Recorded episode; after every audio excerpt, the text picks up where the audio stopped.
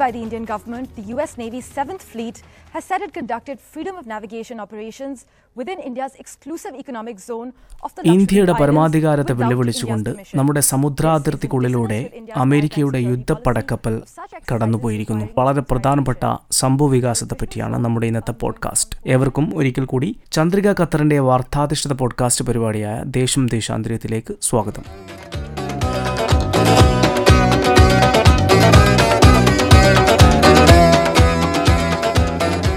April ഏഴിനാണ് American നാവികസേന Indian സമുദ്രാതിർത്തിക്കുള്ളിൽ പ്രവേശിച്ചതായും സ്വതന്ത്ര സമുദ്ര ഗതാഗതത്തിനായുള്ള അഥവാ ഫ്രീ നാവിഗേഷനുള്ള തങ്ങളുടെ അവകാശം ഊട്ടിയുറപ്പിച്ചതായും പ്രഖ്യാപിച്ചത്. ലക്ഷദ്വീപിന്റെ പശ്ചിമഭാഗത്ത് ഏകദേശം നൂറ്റി നോട്ടിക്കൽ മൈൽ അടുത്തുവരെ അമേരിക്കൻ സൈനിക വ്യൂഹമായ സെവൻ ഫ്ലീറ്റിൽ നിന്നുള്ള U S S John Paul എന്ന യുദ്ധക്കപ്പൽ എത്തുകയും അതിലൂടെയാണ് അവർ കടന്നുപോയത് എന്നും നാവികസേന തന്നെ യു എസിന്റെ നാവിക സേന തന്നെ പ്രഖ്യാപിക്കുകയുണ്ടായി. എന്തുകൊണ്ടാണ് ഇങ്ങനെയൊരു സംഭവ വികാസം ഉണ്ടായത് എന്നും അമേരിക്കയുടെ സുഹൃത്തായി കരുതപ്പെട്ടു പോരുന്ന ഇന്ത്യക്കെതിരെ എങ്ങനെയാണ് ഇങ്ങനെ ഒരു അഗ്രസീവ് ആയിട്ടുള്ള ഒരു നിലപാട് അമേരിക്ക സ്വീകരിച്ചത് എന്നതും കുഴക്കുന്ന നമ്മയൊക്കെ അങ്കലാപ്പിലാക്കുന്ന ഒരു ചോദ്യമാണ്. എന്തുകൊണ്ട് ഈ ഒരു രീതി സ്വീകരിച്ചു അമേരിക്കയുടെ സ്ട്രാറ്റജിക് തിങ്കിങ് മാറി എന്നത് ആലോചിക്കുമ്പോൾ. ഏതായാലും ഇതൊരു വളരെ പ്രധാനപ്പെട്ട ഒരു വിഷയം തന്നെയാണ്. നമ്മുടെ രാജ്യത്തിന്റെ പരമാധികാരത്തെയും ഇന്റഗ്രിറ്റിയും ഒക്കെ വിലയിരുത്തുമ്പോൾ വളരെ പ്രധാനപ്പെട്ട ഒരു വിഷയമാണ്. അതുകൊണ്ട് തന്നെ നമ്മുടെ ഇന്നത്തെ ഈ പോഡ്കാസ്റ്റ് ഇതിന്റെ കുറച്ച് ടെക്നിക്കലായിട്ടുള്ള കാര്യങ്ങളെ പറ്റിയൊക്കെയാണ് പരിശോധിക്കുക. മൂന്ന് നാല് ചോദ്യങ്ങളാണ് ഈ ഒരു സംഭവം നമുക്ക് മുന്നിലേക്ക് വെക്കുന്നത്. ആ ചോദ്യങ്ങൾ എന്തൊക്കെയാവാം? ഒന്ന് ഇന്ത്യ രാജ്യത്തിന്റെ സമുദ്രാതിർത്തി ലംഘിച്ചുകൊണ്ട് അമേരിക്കൻ പടക്കപ്പൽ നമ്മുടെ സമുദ്രാതിർത്തിക്കുള്ളിലൂടെ കടന്നു പോയിട്ടുണ്ടെങ്കിൽ അത് യഥാർത്ഥത്തിൽ നമ്മുടെ പരമാധികാരത്തെ പരസ്യമായി വെല്ലുവിളിക്കലല്ലേ എന്നതാണ്.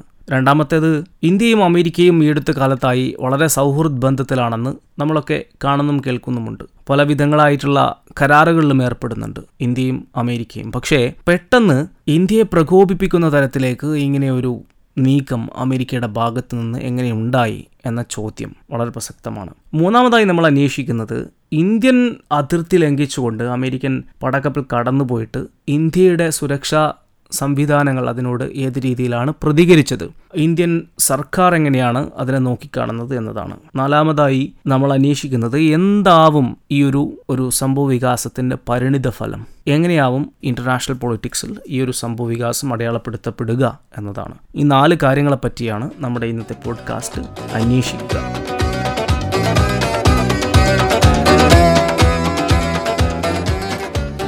ഈ ചോദ്യങ്ങൾക്കൊക്കെ ഉത്തരം കണ്ടെത്തുന്നതിന് മുമ്പായിട്ട് നമ്മൾ മനസ്സിലാക്കിയിരിക്കേണ്ട അറിഞ്ഞിരിക്കേണ്ട മറ്റു ചില കാര്യങ്ങളുണ്ട്. അതിൽ വളരെ പ്രധാനപ്പെട്ടത് സമുദ്രാതിർത്തിയുള്ള രാജ്യങ്ങൾക്ക് അവരുടെ പരമാധികാരം എത്ര നോട്ടിക്കൽ മൈൽ ദൂരം വരെയാണ് ഇന്റർനാഷണൽ ലോ വകവെച്ച് നൽകിയിരിക്കുന്നത് എന്നതാണ്. അതിന്റെ വ്യത്യസ്തമായിട്ടുള്ള വകഭേദങ്ങൾ എന്തൊക്കെയാണ്?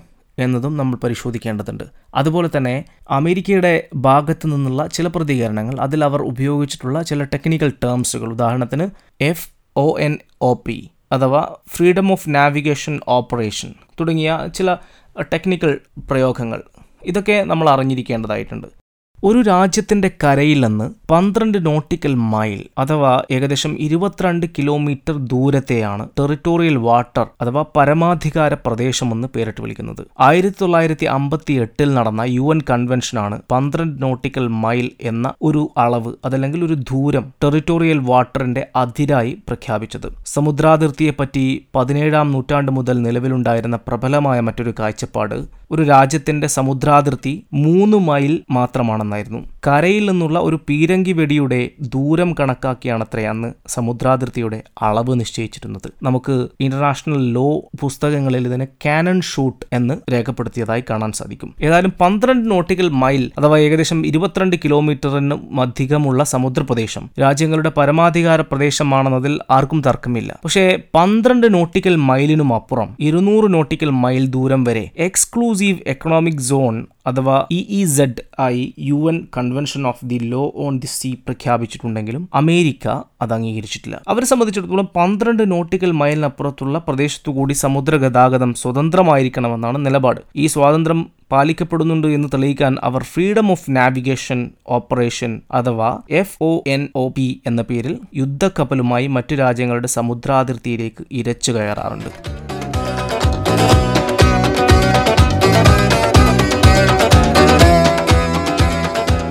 എന്നാൽ തങ്ങളുടെ പന്ത്രണ്ട് നോട്ടിക്കൽ മൈൽ ദൂരത്തിനപ്പുറമുള്ള പ്രദേശത്തോടുകൂടി സമുദ്രാതിർത്തിയിലൂടെ മറ്റു രാജ്യങ്ങൾക്ക് സ്വതന്ത്രമായി ഗതാഗത സൗകര്യമുണ്ടോ എന്ന് ചോദിച്ചാൽ അമേരിക്കക്കാർക്ക് അതിന് ഉത്തരമില്ലതാനും കാരണം മറ്റു പല കാര്യങ്ങളിൽ എന്ന പോലെ തന്നെ തങ്ങളുടെ താല്പര്യം സംരക്ഷിക്കാനായി ഏതറ്റം വരെയും പോവുകയും അതിൽ ഡബിൾ സ്റ്റാൻഡേർഡ് കാണുന്നതിൽ യാതൊരു കുറവും കാണിക്കാതെയുമുള്ള ഒരു സമീപനമാണ് സ്വീകരിച്ചിരിക്കുന്നത് എന്ന് നമുക്ക് വളരെ കൃത്യമായി കാണാൻ സാധിക്കും. കരയിൽ നിന്ന് ഇരുന്നൂറ് നോട്ടിക്കൽ മൈലിനുള്ളിലുള്ള വ്യവഹാരങ്ങളെ നിർവചിച്ചുകൊണ്ട് നമ്മുടെ രാജ്യം ഒരു നിയമനിർമ്മാണം നടത്തിയിട്ടുണ്ട്. അതിന് ഇന്റർനാഷണൽ ലോയുടെ പിൻഫലവുമുണ്ട് ആ പ്രദേശത്തോടു കൂടി കടന്നു പോകുമ്പോൾ പ്രത്യേകിച്ച് യുദ്ധക്കപ്പൽ പോലുള്ളവ കടന്നു പോകുമ്പോൾ ഇന്ത്യയെ അറിയിച്ചിരിക്കണമെന്നാണ് നമ്മുടെ ചട്ടം. അതാണ് U S S John Paul എന്ന യുദ്ധക്കപ്പലിനെ അയച്ച് അമേരിക്ക വെല്ലുവിളിച്ചിരിക്കുന്നത്. നമ്മൾ നേരത്തെ പറഞ്ഞ ചോദ്യങ്ങൾക്കുള്ള വളരെ പ്രധാനപ്പെട്ട ഒരു ഉത്തരം ഇതാണ്. അതിലൊരു വളരെ പ്രധാനപ്പെട്ട ചോദ്യം ഇതായിരുന്നു. ഇന്ത്യയും അമേരിക്കയും സുഹൃത്തുക്കളല്ലേ? എന്നിട്ട് എന്തുകൊണ്ടാണ് ഈ ഒരു രീതിയിലുള്ള സമീപനം അമേരിക്കയുടെ ഭാഗത്തു നിന്ന് ഉണ്ടായത് എന്നതായിരുന്നു. ദക്ഷിണ ചൈന കടലിൽ ചൈനയും അയൽ രാജ്യങ്ങളും തമ്മിൽ അതിർത്തി തർക്കം നിലനിൽക്കുന്നുണ്ട്.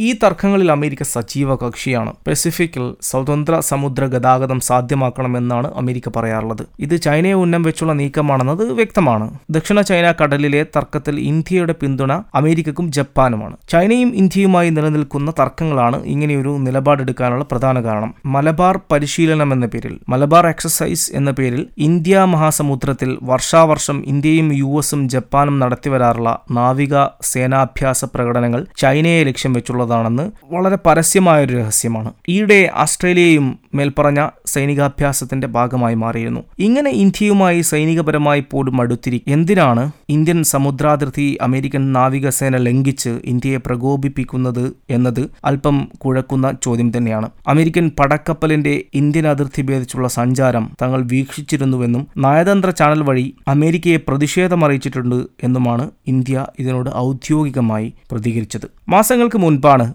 ചൈനയും ഇന്ത്യയും തമ്മിൽ സൈനിക സംഘർഷങ്ങൾ കിഴക്കൻ അതിർത്തികളിൽ അരങ്ങേറിയത്. ചൈനയ്ക്കെതിരെ ഇന്ത്യയെ അമേരിക്ക പിന്തുണച്ചേക്കുമെന്ന് ഇന്ത്യൻ സ്ട്രാറ്റജിക് കമ്മ്യൂണിറ്റിയിലെ ഒരു പ്രബല വിഭാഗം കരുതിപ്പോരുന്നു. പക്ഷേ യാതൊരു കാരണവുമില്ലാതെ പെട്ടെന്ന് ഇന്ത്യൻ സമുദ്രാതിർത്തി ലംഘിച്ച അമേരിക്കൻ നടപടി വലിയൊരു അങ്കലാപ്പ് നമ്മുടെ സ്ട്രാറ്റജിക് തിങ്കേഴ്സിനിടയിൽ സൃഷ്ടിച്ചിട്ടുണ്ട്. പണ്ട് ബംഗ്ലാദേശ് വിമോചന കാലത്താണ് ഇന്ത്യ മഹാസമുദ്രത്തിലെ അമേരിക്കൻ സൈനിക വ്യൂഹമായ സെവൻത് ഫ്ലീറ്റ് ഇന്ത്യൻ അതിർത്തി ലക്ഷ്യമാക്കി ബംഗാൾ ഉൾക്കടലിലേക്ക് നീങ്ങിയത്. സോവിയറ്റ് യൂണിയന്റെ പിന്തുണയോടെയാണ് അന്ന് ആ നീക്കത്തെ ഇന്ദിരാഗാന്ധി ചെറുത്തത്. അമേരിക്കയെ വിശ്വസിക്കാൻ കൊള്ളില്ലെന്ന ഇന്ത്യൻ സ്ട്രാറ്റജിക് കമ്മ്യൂണിറ്റിയുടെ പഴയകാല ചിന്തകൾ പൊളിച്ചെഴുതിയായിരുന്നു രാജ്യം ഈയടുത്ത് അമേരിക്കയുമായി കൂടുതൽ അടുത്തത്. പരസ്പര വിശ്വാസമില്ലായ്മയിലേക്ക് അമേരിക്കയും ഇന്ത്യയും തിരിച്ചു പോകുന്നതിന്റെ സൂചനയാണോ നമ്മൾ കാണുന്നത്? അതല്ല പ്രശ്നം കൂടുതൽ സങ്കീർണമാവാതെ പരിഹരിക്കപ്പെട്ട് ഇന്ത്യ അമേരിക്ക ബന്ധം കൂടുതൽ ദൃഢമാവുകയാണോ ചെയ്യുക എന്നത് കാലം തെളിയിക്കേണ്ട കാര്യമാണ്. ഏതായാലും നമ്മുടെ പോഡ്കാസ്റ്റ് ഇവിടെ അവസാനിക്കുകയാണ്. ഈ പോഡ്കാസ്റ്റിനെ പറ്റിയുള്ള നിങ്ങളുടെ അഭിപ്രായങ്ങൾ Shamseer Keloth at Gmail dot com എന്ന ഇമെയിൽ വിലാസത്തിലേക്കോ ഒമ്പത് നാല് പൂജ്യം പൂജ്യം എട്ട് രണ്ട് നാല് അഞ്ച് ഏഴ് ആറ് എന്ന വാട്സപ്പ് നമ്പറിലേക്കോ അയക്കാവുന്നതാണ്. ഒരിക്കൽ കൂടി മാന്യ ശ്രോതാക്കൾ